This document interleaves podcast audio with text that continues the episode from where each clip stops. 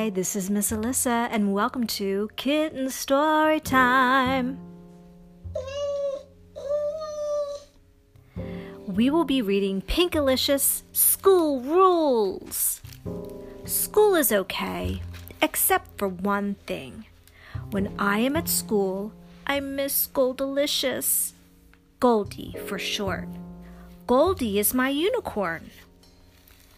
I really like my teacher. His name is Mr. Pushkin. I have some friends in my class, and I made a new friend yesterday. But I miss Goldie anyway.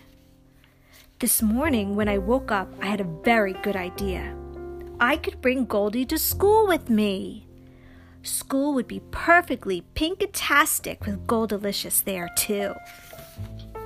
There was a shiny red apple on Mr. Pushkin's desk. Goldie took the apple and nibbled it gently. Mr. Pushkin heard Goldie munching and he thought it was me. Pinkalicious, there is no eating until snack time, he said. It's the rule. It's not me, I said. It's Goldilicious, my unicorn. She didn't eat much for breakfast, I added. Mr. Pushkin smiled. He took me aside and he told me that unicorns are not allowed in school. It's the rule, he said. Rules are something I do not love about school, and I really do not love the rule about no unicorns. I began to cry a little. I cried a little harder. Okay, Pinkalicious, said Mr. Pushkin.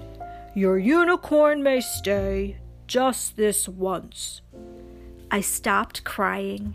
In fact, I clapped and twirled. But if your unicorn stays, you must teach her the rules, Mr. Pushkin said. Do you think you can do that?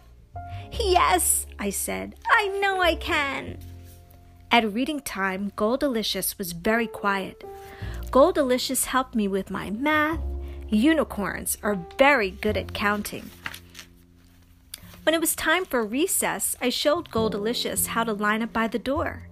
Goldilicious did not push or wiggle or cut the line at all. Goldilicious played nicely with the other kids. Everyone had so much fun with Goldie and me.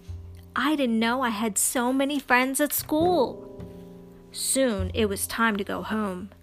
Goldie got my backpack off its hook. Tell me, Pinkalicious, said Mr. Pushkin. Did you and your unicorn have a good day?